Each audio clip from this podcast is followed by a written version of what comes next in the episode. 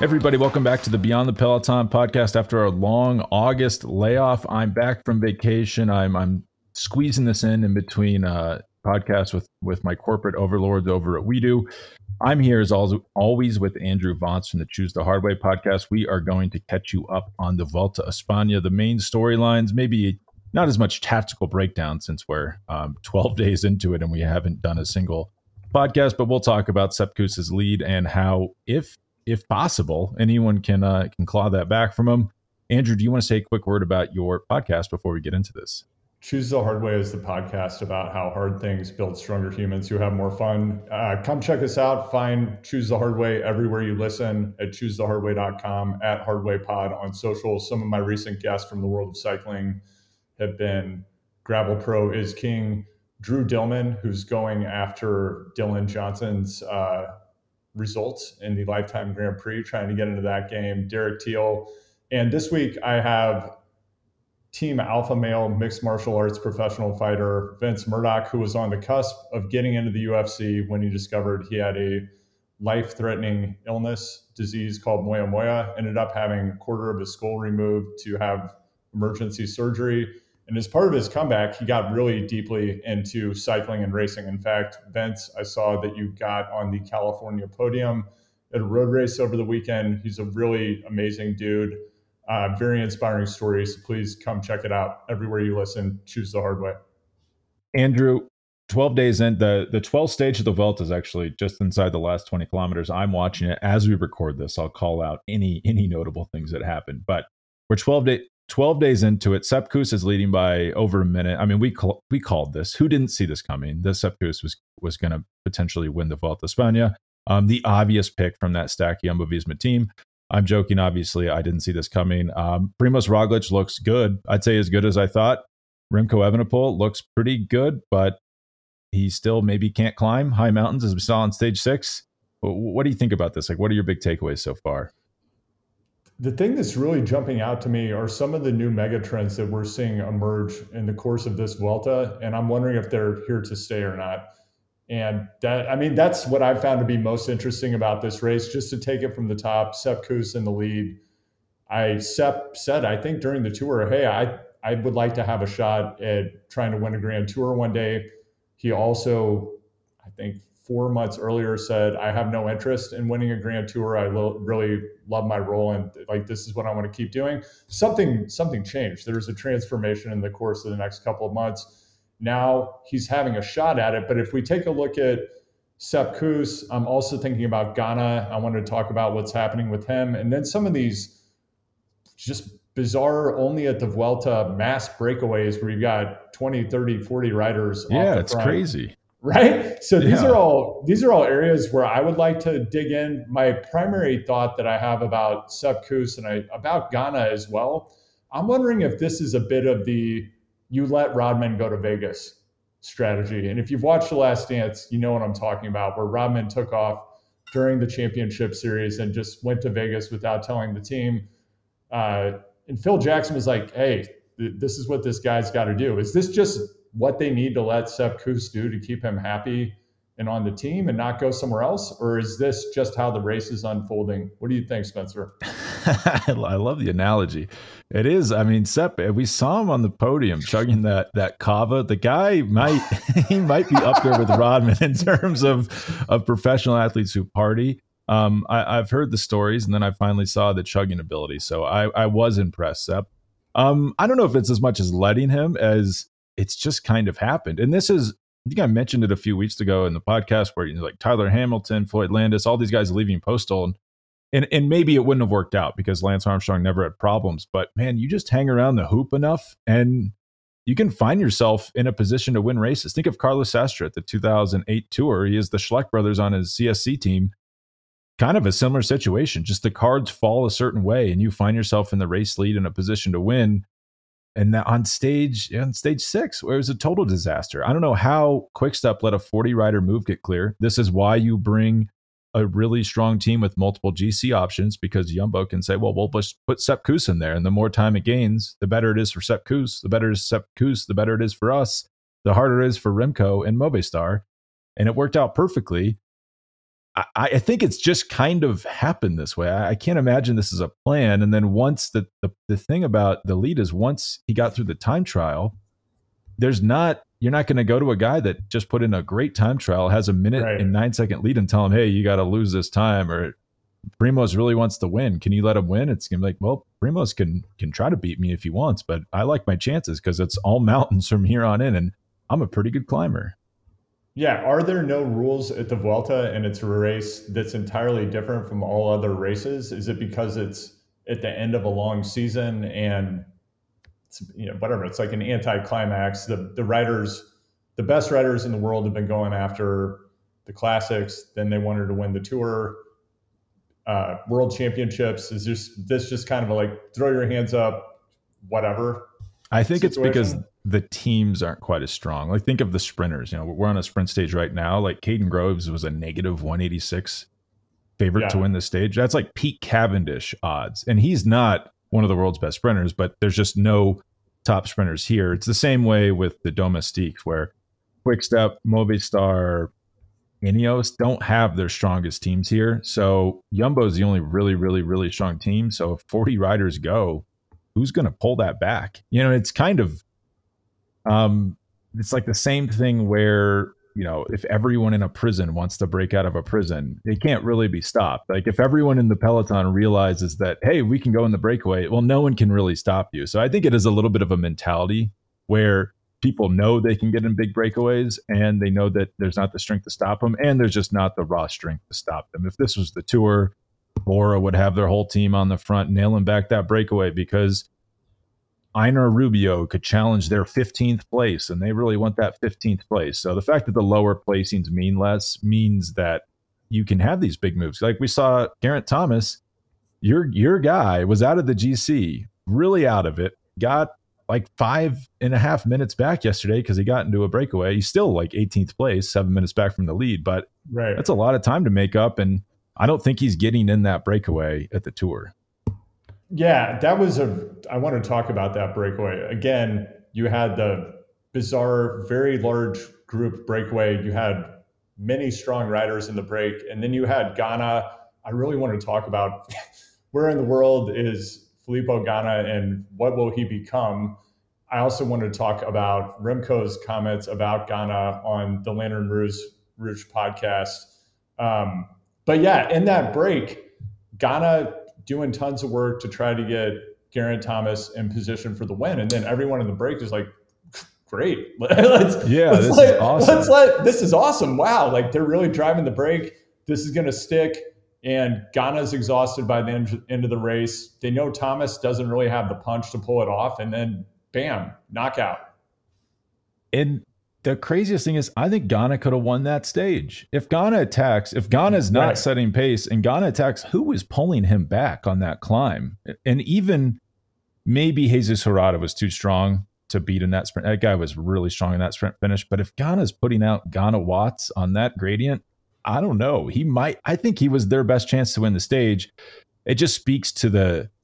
I've been doing actually a little bit of research into this, and that there's not as much like heavy handedness in the teams, maybe as there used to be in the sport, or as you would expect. So, in our minds, Dave Brailsford has like screens upon screens in front of him the night before the stage and is crunching numbers. What's our best way to win this stage? All right, Filippo Ganna, we're going to execute that it sounds like a lot of this is just rider led decisions. So Ganna said, apparently, allegedly to Thomas, like, I can't win the stage. I'm just going to work for you. And that was as as much thought as they put into it. And it kind of showed because there was once Ganna was setting pace. It's like, well, this is impressive, but Geraint Thomas isn't winning out of the sprint. Geraint Thomas's best chance is to be alone and you not to be setting a hard pace. And then for you to attack once he's caught and Ganna, like, does Ganna have dysmorphia, rider dysmorphia? I mean, we saw in stage, what was that, stage four?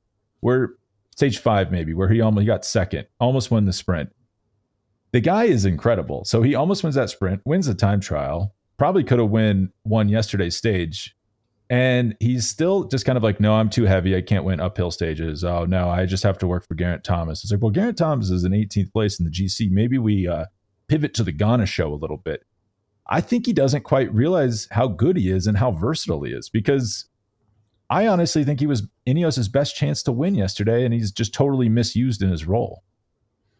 Yeah, completely. And I'd like to triangulate a couple of high credibility data points. I mean, that are coming from primary sources. So Geraint Thomas has had Ganna on his podcast a couple of times. The first time he had him on, they did a really deep dive on the hour record and then on Ganna's performance during the tour and his his climbing abilities. So he specifically talked about his transformation that's happening, which again, I'm not quite like we see the force. I'm not sure we see the direction in this vector yet because we've now seen in the past six weeks, we've seen Ganna seemingly trying to contest bunch sprints, and he seems to probably have the horsepower, but he doesn't have the positioning to be in the right place at the right time, and probably doesn't have the propensity to take the risks that you need to take to actually execute in a bunch sprint. Could he learn that over time?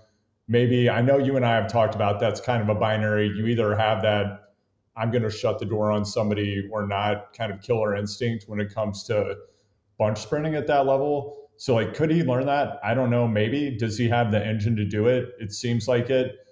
When it comes to time trialing, it was interesting when Remco was doing his Hearts and Minds benevolent Remco appearance on the Lanterne Rouge podcast, which was an interesting listen.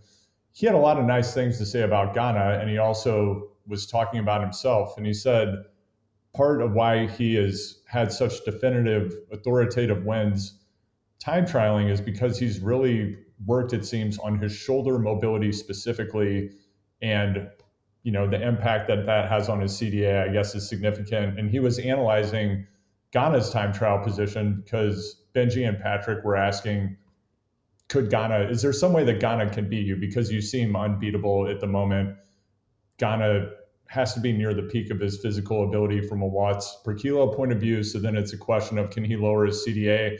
And damn, man, he looks quite aero to me when, when I see yeah. him ride a bicycle. The second most aero guy in the peloton, I would say. Yeah, TT bike. Yeah, and you know, Remco's feedback was, well, you know, when I was trying to go even faster in time trialing, what I like, I did like some mobility exercises for two months, and then I got way faster. And I I'm not recalling off the top of my head their ages, but they're at least four or five years apart, right? Like Ganna's like 27, 28.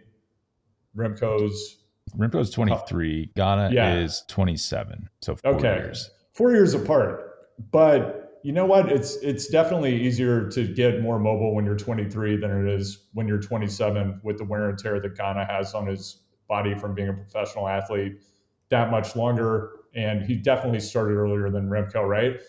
So can Ganna do something from a, a, narrowing his torso point of view, which is really what we're talking about when it comes to like rolling your shoulders in, that also constricts your breathing.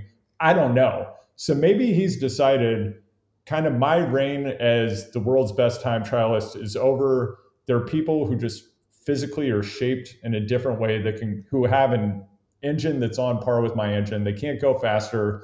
Now the question is, what who do I become as a rider? Or maybe he's kind of bored of kicking one everyone's ass in time trialing. He had the hour record, right?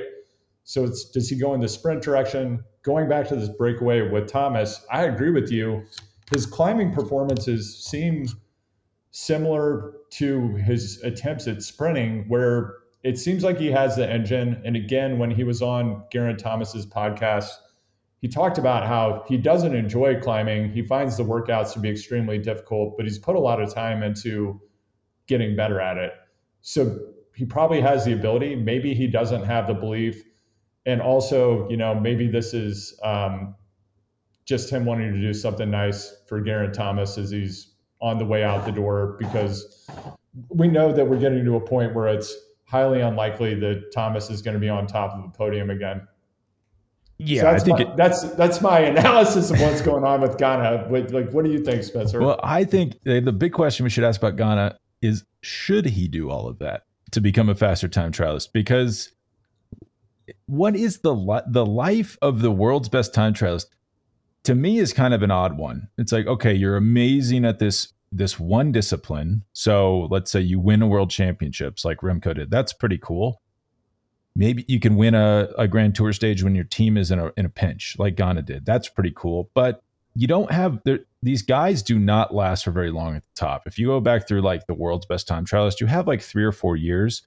And I think they mentally just burn out because that's what you're describing. Like the quest to always be the most aero And it's, and often they're so good and talented. Like Tony Martin found a whole nother career after he was a time trialist. And yeah. it was probably a much nicer life. And Ganna could be contesting stages like yesterday. He could be contesting one day races and he could just get out of the time trial game. Being so focused on those time trials, I think like Marlen or Marlen Reusser, I, I, forget her first name, the Swiss time trialist at World Championships, just sat down on the side of the road because she was so emotionally exhausted from the event. Yeah, I think these are just hard events on people. I, I would just get out of the time trial. If I was a time trialist like Matteo Sobrero, I'd be trying to get out of the time trial game as quickly as possible and get into the stage hunting game. Like Lennard Kämna, fantastic time trialist, will right. never win a time trial because he's just found something else to do. And even with Remco, I think if he really wants to start winning serious Grand Tours against good competition, he's going to decrease. He's not going to be as good at these standalone time trials. Like if he wants to try to win the Tour de France next year, he will not be winning the World Championships in the time trial because it just makes you slower. You focus on other things. You're not as focused on folding your body in on itself and those one hour efforts. You're focused on maybe performing well in mountain stages that have more than one HC climb, which he's never done before. So I think Ganna, it's time. It's time to move on. I mean, he, he kicked everyone's butt for, for years. It was cool to watch him do like 57 kilometer per hour time trials, but it's now Remco's time. Let it go and let's see some let's see what he can do i think he could win one week stage races maybe he doesn't want to do that as you said with the climbing that's pretty boring but man he had a good spring he didn't get any big big wins but he could have won san remo he had right. a shot at roubaix so i would rather see Ganna do that and then maybe believe in himself a little bit more in these maybe try to get more freedom from ineos because realistically they're not winning any major grand tours with their current lineup. So unless they make uh, big changes, we'll t- maybe we'll talk about that a little bit later in the podcast. But right now, like, what what are your thoughts on Remco? To me, kind of a funny race. I, I can understand the uh, like the outrage after stage one because he did race in the pitch black. That was insane. Um, stage three, he just runs into someone because I guess they have the team helpers too close to the finish line. That was not fantastic. I could understand being mad about that. But then stage eight, you know, he puts in a great performance in that climb. I calculated him at about like 510 watts for eight minutes of that, the last eight minutes of that climb. Pretty good for a guy that weighs like 61 kilos. Um, that's unbelievable. And then just kind of leads over the climb, leads out Primoz for the sprint, claims he didn't know they were going for the win uh, that was bizarre to me. Like why? And then said it was easy to sit in Primoz's wheel. Stage nine, another thing where he, I he kind of got dropped by Primoz when Primoz attacked. So it's like, was that easy the day before? And then yesterday, not attacking on a climb that I think suits him more than Sepp and then saying, well, it's not on us to make the race hard. It's like, well, isn't it literally on you to make the race hard? Because don't you have to drop Sepp? Like, like, what is going on here? Is this just chaos inside the team. And then they have one of their team helpers going as hard as he can in the time trial to get like sixth place. It's like, well, what is going on there? Don't you want to save your team for the race? Like, feels like chaos inside that quick step team. And when he said he didn't know he was racing for the stage win, he just blamed his team, said they screwed up, didn't tell me. I don't know if I've ever seen a like a top GC rider just throw their team under the bus like that. Yeah, it's it's bizarre. And going back to the two hour interview we did on the Lanterne Rouge podcast, which I know we've talked about this, but clearly it's like a hearts and minds PR effort. He wanted to reposition himself. You get this sense that he has some self awareness, or the people around him were, had the sense of we need to shift Remco's public image. He showed up on that podcast, was like very gracious to his teammates, to his competitors. I didn't hear him say anything moderately controversial about anyone. And then the guy who shows up at the race just is the person who people seem to strongly dislike uh, as a competitor. Like, you know, you just kind of highlighted all these different instances where, you know, we're not we're not getting that up close and personal look that I think would help dimensionalize the event make it more exciting and take us inside what's actually happening a bit more. Some of it's understandable that team time trial was absurd. And to me, again underscores the fact that we need to remove team time trials from professional cycling. I don't know if I don't know if I can connect those two dots, but I do agree with you. We, have ended up in the same place. I do think they need to get rid of those. They, they got to get rid of them. And yeah, I mean, he was outraged and expressed himself in a manner that made sense and didn't seem entirely professional. He just he seemed very rattled by everything and has come across as extremely emotionally immature which makes you doubt his ability to lead a team and to actually win the race again. And definitely, it's like, can this guy really win the Tour de France? I have very serious doubts about that based on the way he's showing up right now. Made it look like that so far. I mean, with the, it just feels like it's all coming at him very fast. Like Josh Allen, very good quarterback now, but like in his first two years in the league for the Buffalo Bills, like his eyes would be so big in his helmet and it just looked like the game was coming at him so fast. And that's kind of how I feel about Remco here. Where just like stage three, he wins this great win, posts up like Lanterne Rouge told him to, and then he just rides straight into somebody. It's like so there, weird. there may be people at the finish line of a race. You've done this before, and yeah, it he hits his head really hard. It just felt like have you been to a bike race before? This is a little funny. And then this talk of like, oh, he's the he's the patron of the peloton. It's like the man's never raced the Tour de France. I don't know how much respect he's commanding from inside the peloton. Uh, maybe show up to the world's biggest race, and then you can talk about how you're the best GC rider in the world. But I think a lot of this goes. I think if, think about all the weirdness with his dad slash agent making it public that he wanted a bigger contract. He wanted to get paid like Tadej Pogacar in the months leading up to the tour, we might start we might be seeing why they were so eager to sign a new deal before the start of this race. Because what if yeah. what, it's looking like I know stage six, I know he said he had a bad day. I don't think he did. If you go back and watch that, it just was a hard day of all out racing. They hit a long, hard climb.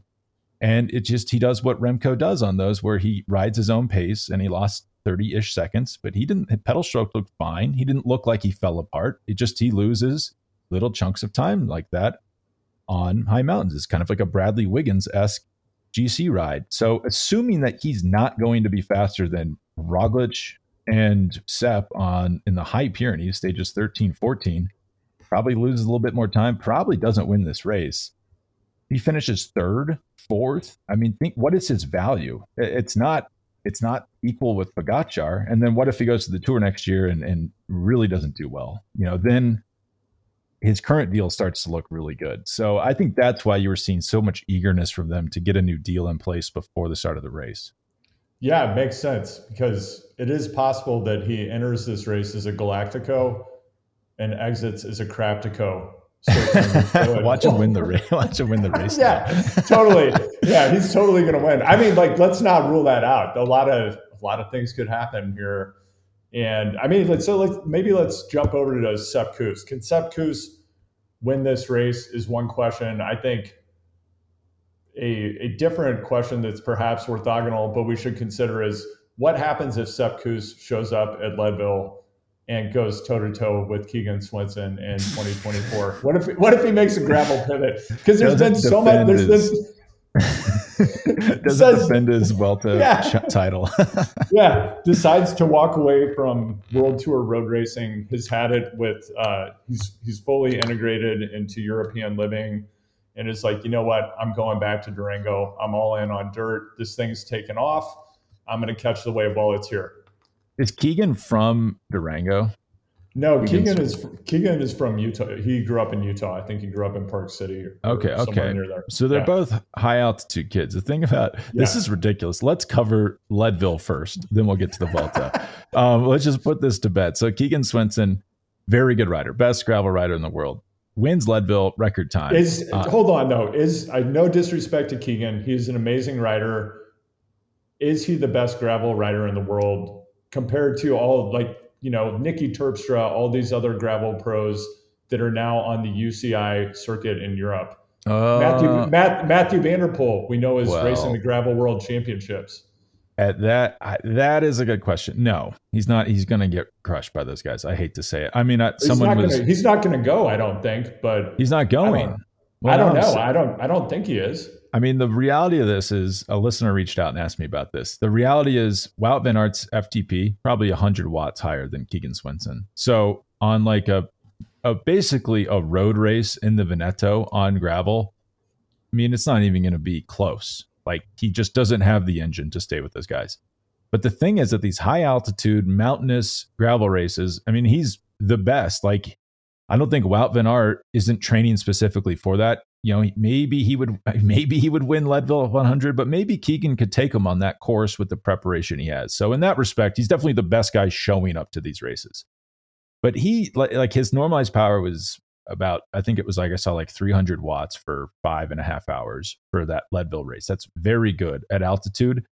Let's adjust that. Let's just say 350 normalized for five and a half hours if that was at sea level that's like what guys are doing in the gruppetto at these races. So I don't think that automatically makes him like the best road racer in the world. And then he's five kilos heavier than Sepp Kuss. Sepp Kuss would be doing the same power that Keegan Swenson is at Leadville, but just five kilos lighter, and he would be dropping him and crushing him on on the climb. So I, I think I think Sepp could take Keegan uh, with all all due respect at Leadville next year. But can he win this Vuelta España? I mean, yeah, yes would be the obvious answer. Will he? A slightly more complicated question, maybe. But I, I know for a fact that teams are panicking, um, regretting the stage six debacle where they let him get into a 40 rider move, take so much time. I think there was an expectation that he would lose that whole advantage in the time trial. He did not put in a very good time trial to, uh, I think he only finished like a minute 20 back on Remco, um, which is really impressive when you consider that GC guys like Juan Ayuso did about did about uh, the same performance. I, it's not obvious to me where they take it back. I mean, you can't say Evenepoel should be penciling in maybe slight losses to Sepp. Uh, stages 13 and 14 in the Pyrenees are really hard, like the hardest stages that Remco has ever raced. You would say, I would say for sure that Primoz Roglic, strongest climber in this race on every climbing stage, has shown that. So he'll probably take time. I, I just don't see where Sepp is going to come back unless he totally falls apart because it's his third, third Grand Tour of the year. Do you feel like the Vuelta is the stage race of the accidental winner? It definitely seems to happen more than other stage races, but let me pull up the uh let me let me let's fact I mean, I I say quick. that I say that yet Primoz, he's a champion. You know, Three of the no longer four. yeah, no Right. longer a Galactico, but he's bona fide. He's legit. He's credentialed. Remco, you know, he swung for the fences. He connected. And then this year, it's feeling a bit. It's to me, this is feeling a bit more like certain editions of the Giro, where you get a winner, a Jai Hindley, for example, great rider, but a bit of a surprise. Yes, yeah. Well, this kind of reminds me of like 2015, where Tom Dumoulin was leading, and then Fabio Aru won. Um, uh, but but that would maybe be disrespectful to Sepp Kuss and even Jai Hindley, great, great, great rider. Yeah, absolutely, Kuss, you would probably say one of the three best climbers in the world. absolutely. I mean, Jonas, Jonas when fit is better. Tade, maybe. You know, I, it, when and that's the thing about the unbig unknown here. We rarely see Sepp Kuss race. Normally, he's pulling off with the K to go because he's trying to save his energy for the next stages so he can help his team. We don't even really know what he's capable of from, but from what we've seen. Great climber. It, to me, it would be more of a return to the olden days of like where pure climbers who are not time trial specialists could win Grand Tours because that doesn't really happen in the more anymore. You think about Evenepoel, you think about Roglic, you think about Pogacar, Vindigo. Those guys are all time trialists. Um, Jai Hindley, as you said, would be one of the only climbers that has won. And uh, Jai Hindley and Carapaz. I mean, Tao Geoghegan Hart was a great time trialist the year he won the Giro. Um, these guys rarely win anymore. And the thing that the question I have about the three Grand Tours, I'm answering my own hypothetical. Go Are for we, it. are we sure this is bad? It's not like he was trying to win the Vuelta or the Giro in the Tour. He just did them. Is that not maybe that's good training? Like I don't I don't know if we really have the data on this. People are just throwing it out there as an automatic negative, but you know, he's had a light race schedule outside of those races. Maybe those act as good training camps essentially for the Vuelta. Um, I don't think we have a ton of data on it, but I guess we'll see. I, I don't. I wouldn't say it's an automatic negative like most people are assuming.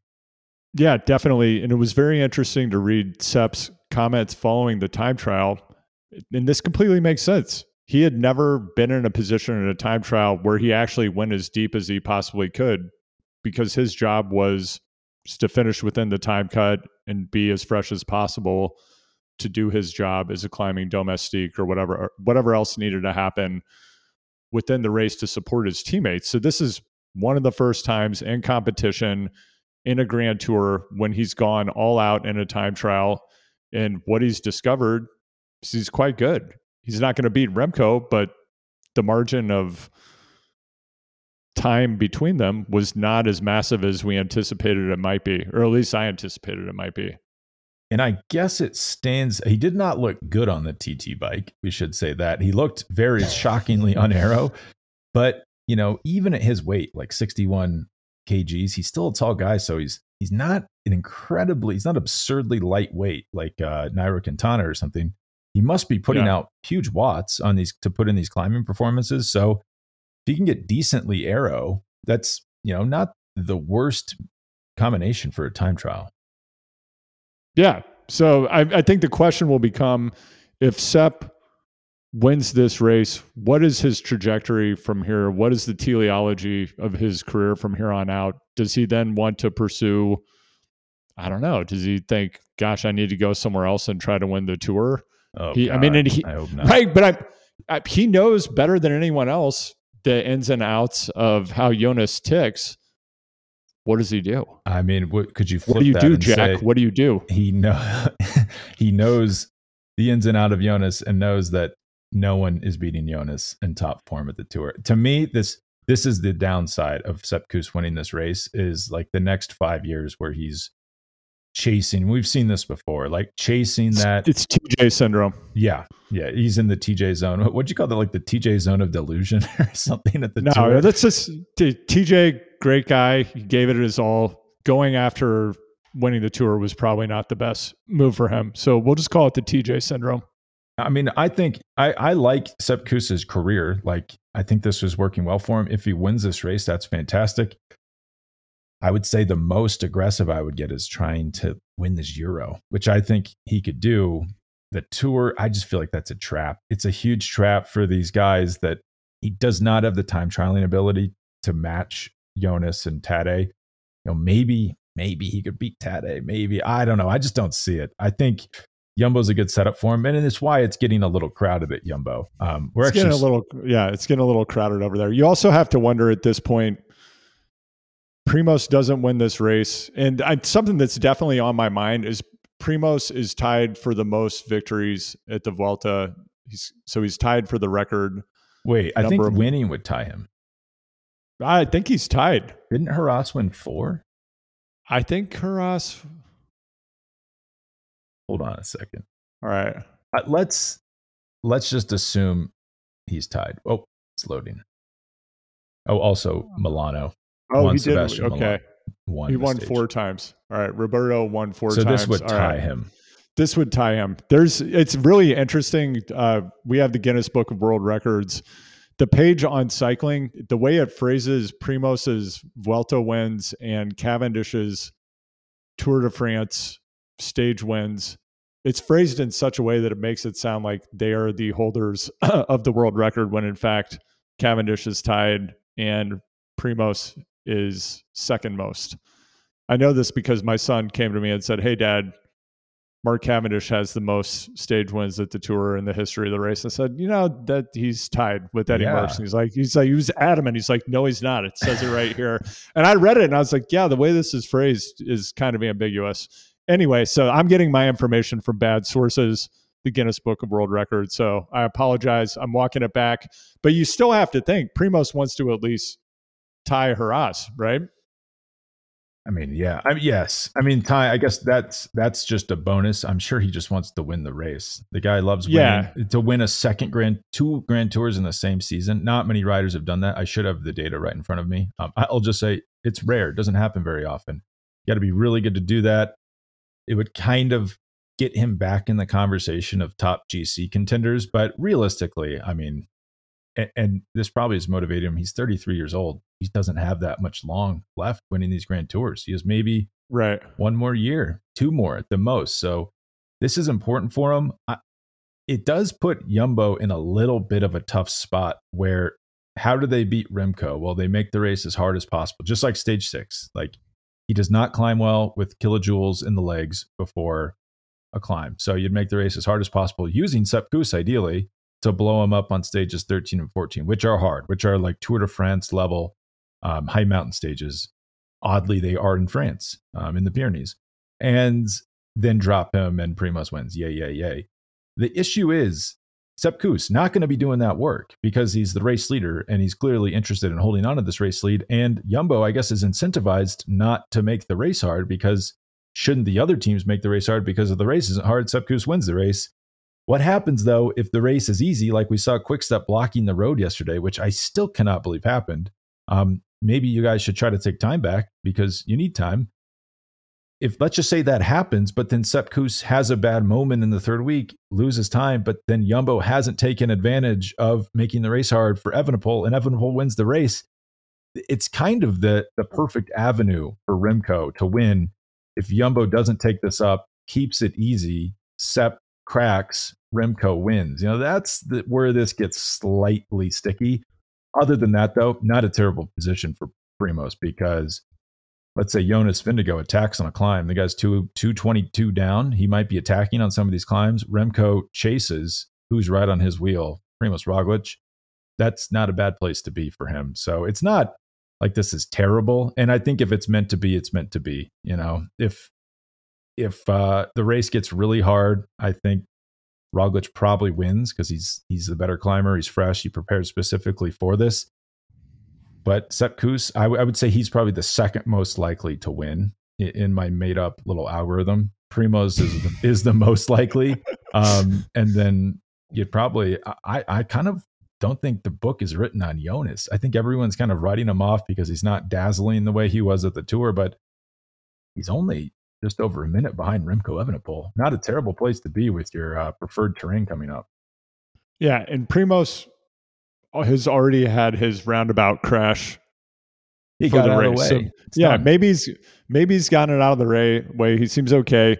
You know that he wants to flex that telemark on top of the GC podium at the end of this race. Oh yeah, he wants he right. he wants to. Um, he, I think. Did you did you have information that he's leaving the team, or was that just you thought he should leave the team after this year because he won't be able to ever lead the team I, at the tour? that's just wild speculation. But as I'm reading the tea leaves here, okay, let's say Primoz doesn't win this race, Sepp wins, then Sepp's gonna he's gonna want to probably win the Giro next year. I'm guessing, depending on how spring goes. If he stays injury free, is the team going to support him? Jonas wants to keep Sepp happy because he doesn't want Sepp to go to another team. And even if he's locked in, we all know contracts in Europe and contract law are different, and a rider it favors labor. riders can pretty much get out of anything if you have another team with sufficient funds. And we know that there are some teams out there and some things happening and some big checks about to get written in the next couple of weeks that we'll be hearing about later in the year.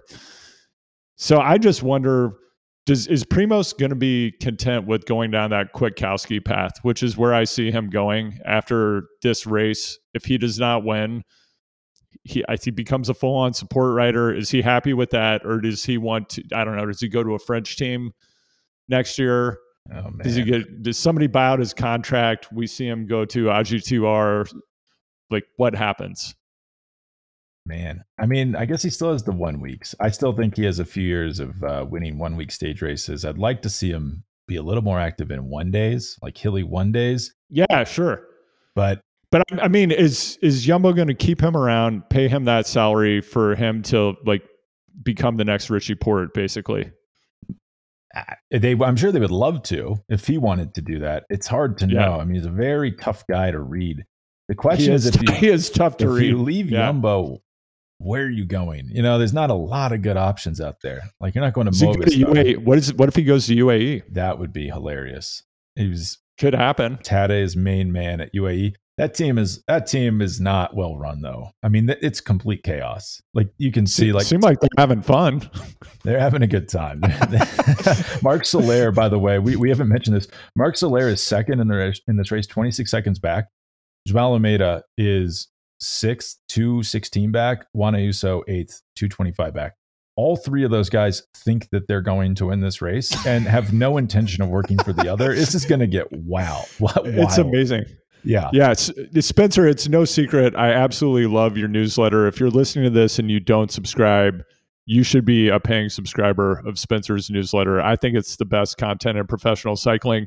One of the things that I've really enjoyed during the Vuelta, I always like when you've got the screenshot and the arrows of who is where, but specifically, you've had a couple of of just how radically out of position UAE is. they're never they're never yeah. in a good position. Oh, it's it's just hilarious. If you haven't seen those uh, those issues of the newsletter, you got to go check them out. But so many times, Jumbo's in exactly right the right position.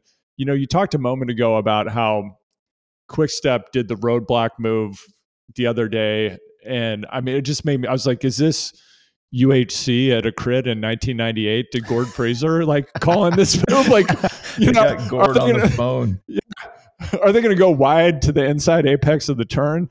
Um, but yeah, I just don't, I just don't see Quickstep riding with a level of uh, of strategic nous that that would be indicative of their ability to really command the lead in this race and hold on to it. And then looking at UAE, they're just never in the right position ever. And they're just you're right. It's every person for themselves. No, it's it's like if you're well uh, by the way with Ganna, it, it kind of reminds me of someone who's like in cat 5 but doesn't really know how to race but it's ready f- time for him to cat up it's like okay. he's that mountain he's that mountain bike pro that showed up at your local crit yeah. and is riding in the cat 5 race and and then yeah UAE reminds me of like you're on a team uh, it's like maybe you're a cat 3 you show up and you just meet each other right before the race that's kind of how they race so it's like oh talk about talk about the lead out like who's yeah. going to do the lead out it just never works like that's that's the level they're at before yeah. you have to go yeah. You predicted, I think on this podcast, I think you did. You said Remco was going to Ineos. I didn't really believe it. I thought that was all smoke. Um, Johan Bruyneel, the host of the co-host of my other podcast, is is pushing back on this. Kind of uh, got me on the train of believing this, and then now is pushing back on this. So I, I should say that as a disclaimer. But I kind of think this is happening. I, I looked. You look at Ineos next year, fifteen riders under contract. That's that's half of a team. And then the word now is that they're just going to buy Quickstep because that's the easiest way to get Remco's contract. Right. J- just buy the team. Now you own Remco, smash the teams together, boom, problem solved. And you get the benefit of the fact that Quickstep has sponsors in place. So Ineos would be saving money on the deal because they would get the sponsorship contracts that Quickstep has. You get two years of someone else paying for your team I think this is happening, Andrew. I, I, didn't believe it. Now I think Remco is on a combined Ineos Quickstep next year, and that would kind of explain some of the weird, I would say, aggressive behavior from Remco toward this team. As I said earlier, I've never seen yeah. a rider just straight up blame their team car for not giving them information, which I guarantee you they gave them that they were racing for the win. Yeah, and would that do we then think that Israel Premier Tech would get that remaining World Tour license if those two teams are combined? Is that how it would it would shake out from a points it point could, of view? Because if Jim Ratcliffe, the owner of Ineos, buys Quickstep, then he has two licenses. Right. These things are usually worthless, but in this specific scenario, you probably yeah he could sell it to Israel. They're in the World Tour. Just the one slight hitch there is, would Israel want to be in the world tour or do they like their current position? Like they're not at this Vuelta. I'd be curious to know if they want to be at this Vuelta or is that kind of nice for them to get to pick and choose their races? The only thing is you have to perform well every year to keep right. getting invites to these uh, big races. Well, I'm, if we think back to the points relegation battle last year, I believe the owner of Israel Premier Tech was threatening some massive litigation to try to get them into the World Tour. So if so, you had the yeah. chance yeah, right. Just to to buy his way in, I think he would do that. Probably, probably we could like we'll check money. into that. You probably, yeah, I, I don't know, million million euros maybe. You know, usually these things sell for a dollar, so it, it, would be rare for them to sell that much. But if you're Ratcliffe and you got an extra World Tour license floating around, and there's someone with enough money to fund a world, because I think we could buy a world tour license. What are we going to do with it? We probably don't have the money to put together a team, but Sylvan Adams does. So it's kind of I a don't- perfect buyer. I don't know if we put together an investment cartel, got an account on Angel List, and maybe put a tin can out down at the Scratch Cafe. I think we pretty Little tin- quickly could yeah. have the could have the capital we need from Might the Boulder f- community. few Yeah. flights to Riyadh, perhaps. Um, Yeah. need a bit of Gulf Bridge funding there. Awesome. Well, thanks, Andrew. And I, I mean, I'm excited that this is really fun how this is playing out. I'm excited to see. And I try not to talk about Sepp Kuss so much because I do think he's a really good guy and a good rider. Yeah, And absolutely. he's he's a CU guy. I mean, that that's the crazy thing about this. He's not like a development kid. He just kind of grew up in Durango. What is going on with Durango producing so many top level cyclists? That's wild. But just kind of riding mountain bikes around Durango, was racing road on this CU team, collegiate team, which no no pros ever come out of collegiate cycling. Was on this team called Harley Davidson Gateway, which is like an amateur team based out of St. Louis wins the Queen Stage at Redlands, which is a like a local U.S. race, and then gets signed to Rally. It- it's really an incredible rise, and he's not one of these bubble kids that was like picked by USA Cycling from day one to Right. be a great rider. So it's amazing that he's found his way from collegiate cycling to leading the Vuelta España. Yeah, just really good at what he does and has worked his ass off. Yeah, and there's probably something to be said for kind of an or- organically developing skills. Like I think his bike handling skills are just better than the average Yeah. American because he was mountain biking so much growing up and not so focused on road racing from a young age. Similar to Rambo. It's very similar. Yes, almost identical. But we'll let you go, Andrew, and we'll try to get back on next week after these big weekend mountain stages. Yeah, looking forward to it. All right. Talk to you later. Bye.